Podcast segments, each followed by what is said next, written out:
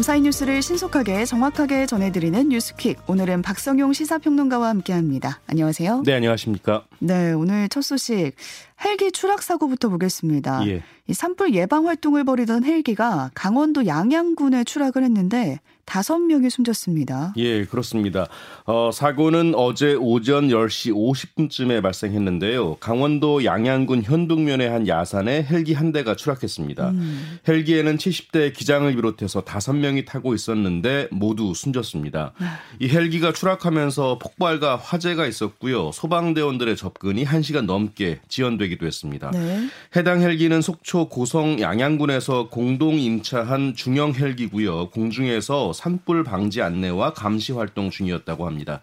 이 사고를 목격한 주민은 헬기가 산불 예방 방송을 하는 것을 들었는데 2, 3초 뒤에 퍽 소리가 들렸 다고 했고요.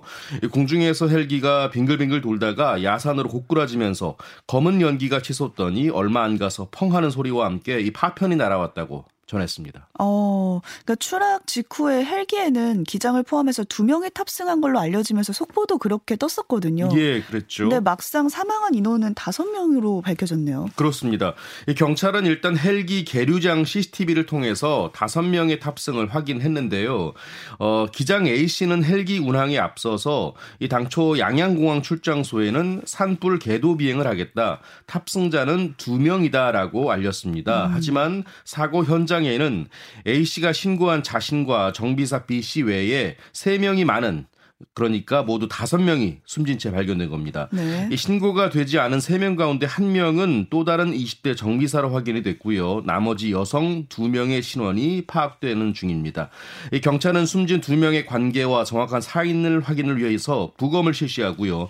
이 정확한 사고 원인 파악을 위해서 헬기 블랙박스를 수거해서 분석할 계획입니다. 네, 주말에 이 소식 접하고 많이들 놀라셨을 텐데 이 사고 헬기가 굉장히 노후된 걸로 알려졌어요. 한 50년 가까이 됐다고요? 네, 그렇습니다. 이 사고 헬기는 미국 업체 기종인데요. 국내에는 주로 민간 화물 운송 회사에서 사용하기 위해 수입했고요. 현재는 산불 진화 등에 사용 중입니다. 1975년에 제작이 됐다고 하는데요. 그러니까 50년 가까이 된 노후 기종인 거죠. 음. 이 조종사들조차도 유물이라고 부를 정도로 오래된 헬기라고 하는데요. 우리나라에는 같은 기종의 헬기 5대 정도가 운영 중인 것으로 알려졌습니다. 이 사고 헬기를 보유한 민간 항공업체는 강원 도, 전북도 등과 계약을 맺고 이 산불 감시와 궤도 진화 작업을 진행해 오고 있습니다. 항공철도사고조사위원회도 이 정확한 사고 원인 규명에 나섰는데요.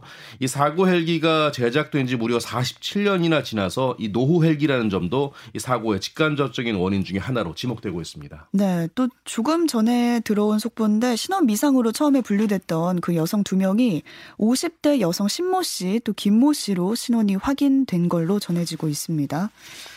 네, 사고 진행 어떻게 처리되는지 한번 봐야겠고요. 다음 예. 소식으로 가보겠습니다. 화물연대 파업이 오늘로 닷새째 이어지고 있는데요. 산업 현장 곳곳에서 좀 피해가 가시화되는 분위기인데 상황 어떤가요? 네. 어, 우선 부산항의 컨테이너 반출입량이 평시와 비교해서 20%대 머무르고 있는데요. 음. 어, 전국 12개 주요 항의 물동량을 따지면 물론 이보다 더 낮습니다. 이외에도 시멘트와 철강 업종을 중심으로 파업 여파가 커질 것으로 전망되고 있는데요. 우선 시멘트의 경우 평소에 10% 이하로 출하율이 떨어졌고요.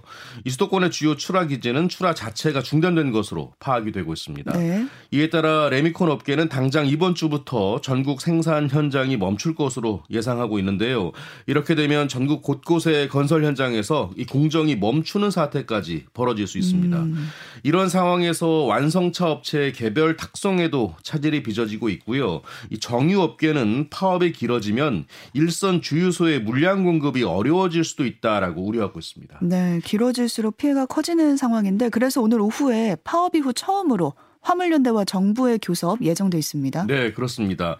어, 우선 화물연대는 안전운임제 일몰제를 철폐할 것과 적용 품목을 이 다섯 개로 늘릴 것을 요구하고 있죠.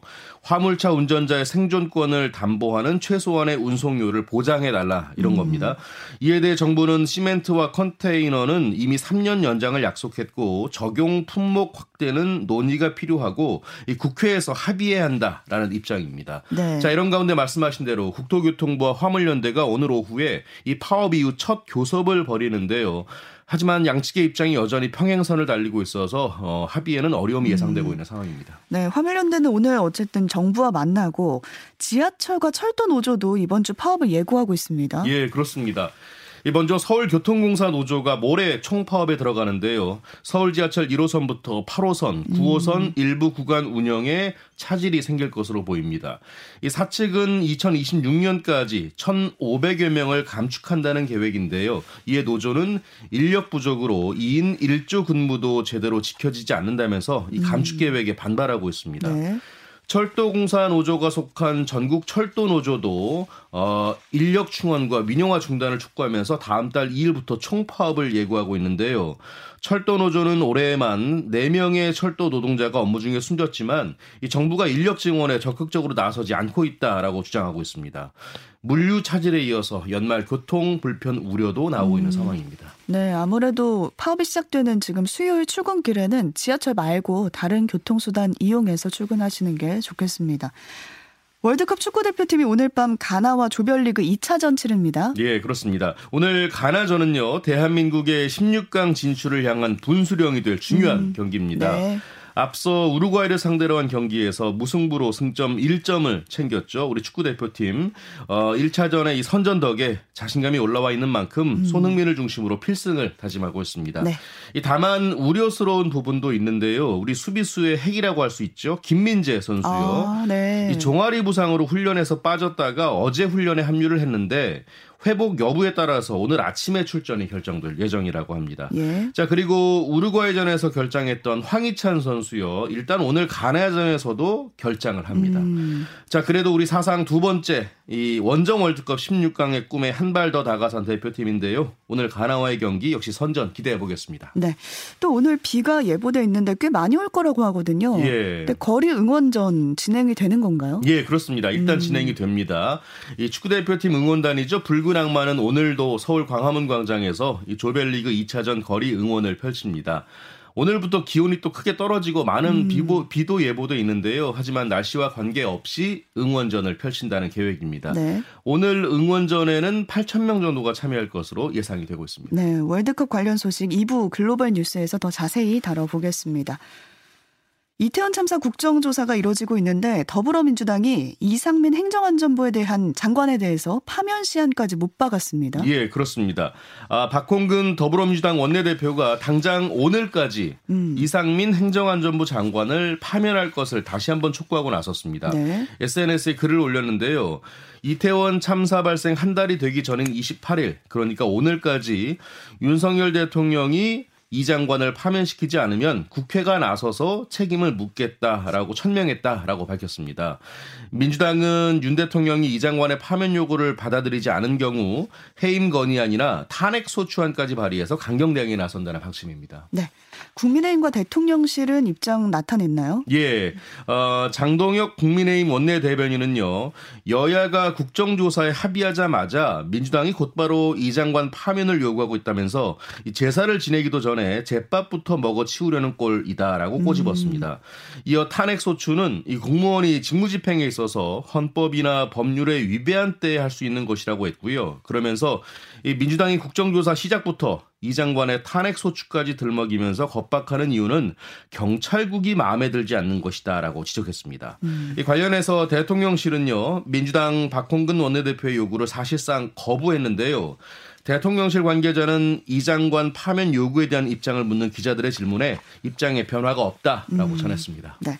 이태원 참사 수사 상황도 짚어보겠습니다. 특수본이 이번 주에 이번 주 중에 해밀턴 호텔 대표 소환합니다. 네, 그렇습니다. 이 불법 증축으로 인명 피해를 키웠다는 의혹을 받고 있죠. 음. 해밀턴 호텔 대표 이모 씨를 특수본이 이번 주 중에 소환 조사할 예정입니다. 이 대표는 해밀턴 호텔 본관 주변에 이 불법 구조물을 세우고 도로를 허가 없이 조명해서 이 참사가 일어난 골목에 혼잡을 가중시켰다는 지적을 받아왔는데요. 해밀턴 호텔은 불법 구조물을 철거하라는 용산구청의 통보에도 2014년 이후 이 5억 원이 넘는 음. 이행 강제금까지 내가면서 철거를 미뤄왔다고 합니다. 네. 이 특수본은 업무상 과실치사상 혐의를 받고 있는 박희영 용산구청장도 오늘 또는 내일 재소환한다는 방침입니다. 네, 대장동 개발 의혹 수사 상황도 진행된 게 있어서 짚어보고 가겠습니다. 이 사건과 관련한 언론사 회장이 검찰에 넘겨졌다는 소식입니다. 예, 그렇습니다. 화천대유 대주주 김만 배 씨로부터 50억 원을 빌린 뒤에 원금만 갚은 언론사 회장이 검찰에 넘겨졌는데요. 음. 경기 남부경찰청은 청탁금지법 위반 혐의로 김 씨와 언론사 회장 홍 모 씨를 기소 의견으로 검찰에 송치했다고 밝혔습니다. 홍 씨는 2019년 10월쯤 김 씨로부터 50억 원을 빌렸다가 두 달 뒤에 원금만 갚은 혐의를 받고 있는데요. 어, 참고로 청탁금지법 위반 혐의는 이 직무관계성 관련성과 관계없이 이 공직자 등이 가, 같은 사람에게 한 번에 100만 원 또는 1년에 합계 300만 원을 넘는 금품을 받거나 요구하면 성립이 됩니다. 네. 당시에 김 씨 측은 홍 씨 측이 단기간에 돈을 빌렸다가 갚은 일은 있지만 대장동 사업과는 무관하다라고 진술한 것으로 알려졌습니다. 네, 수사가 더 진행돼 봐야 알겠고요. 지난 추석 연휴에 무녀가 부산 자택에서 숨진 채 발견되는 일이 있었는데요. 경찰이 두 달여 만에 살인 피의자를 구속했는데 용의자가 같은 빌라에 사는 이웃 여성이라고요? 네, 그렇습니다. 자, 말씀하신 대로 추석 연휴였죠. 지난 9월 12일 오후에 부산의 한 빌라에서 이 40대 엄마와 10대 딸이 숨진 채 발견이 됐죠. 이 다른 방에서 자고 있던 아들이 발견해서 경찰에 신고를 음, 했고요. 네. 어, 경찰은 수사 초기에 극단적 선택 같은 여러 가능성을 두고 수사를 진행했는데 하지만 수상한 점이 한둘이 아니었습니다. 음. 특히 모녀의 몸에서 수면제 성분이 검출되고 이 흉기로 찔린 상처가 발견됐기 때문인데요. 이 사망 원인이 질식사로 확인이 되고 이 귀금속이 사라지는 등 타살 정황이 드러나자 이 경찰은 이를 강력 사건으로 어, 전환해서 수사를 벌여왔습니다. 네. 이후에 경찰이 유력 용의자로 지목한 사람은 이 같은 빌라에 사는 이웃 주민 50대 A 씨였는데요. 어, 사건 엿새 만에 입건한 뒤에 원한이나 채무 관계가 있는지 등을 두 달 넘게 조사했습니다. 음. 결국 A 씨에 대해서 구속영장을 신청했고요. 법원은 영장을 발부했습니다. 하지만 여전히 A 씨는 범행을 부인하고 있는 것으로 전해졌습니다. 네. 어제 오후에 ITX 청춘 열차가 1톤 트럭과 부딪히는 사고가 있었다고요? 예. 어제 오후 2시 55분쯤 경춘선 망우역과 신내역 사이 구간에서요. 이 청춘천행 ITX 청춘 열차가 선로 주변에 굴러떨어져 있던 1톤 트럭과 부딪히는 사고가 있었습니다. 음. 해당 트럭은 사고 지점 인근 언덕에서 선로 주변으로 굴러떨어졌고요. 아. 당시 트럭 운전사인 50대 남성 A 씨가 열차와 충돌 직전에 곧바로 빠져나와서 경상만 입은 채 병원으로 어, 옮겨졌습니다. 네네. 이 트럭과 부딪힌 ITX 청춘, 청춘 열차에는 당시에 승객 352명이 타고 있었는데요. 어, 하지만 다행히 부상자는 없는 것으로 파악이 됐습니다. 음. ITX 청춘열차는 오후 3시 2분쯤 운행을 재개했는데요. 하, 지만이 선로에 놓인 트럭을 수습하느라 해당 구간을 운행하는 일반 열차와 전동 열차가 지연돼서 시민들이 불편을 겪기도 했습니다. 네. 또 전북 완주에선 산불이 났는데 좀 불길이 잡혔다가도 또 불이 생겨서 불씨가 되살아나면서 40시간이 걸렸습니다. 진화되는데. 네, 그렇습니다.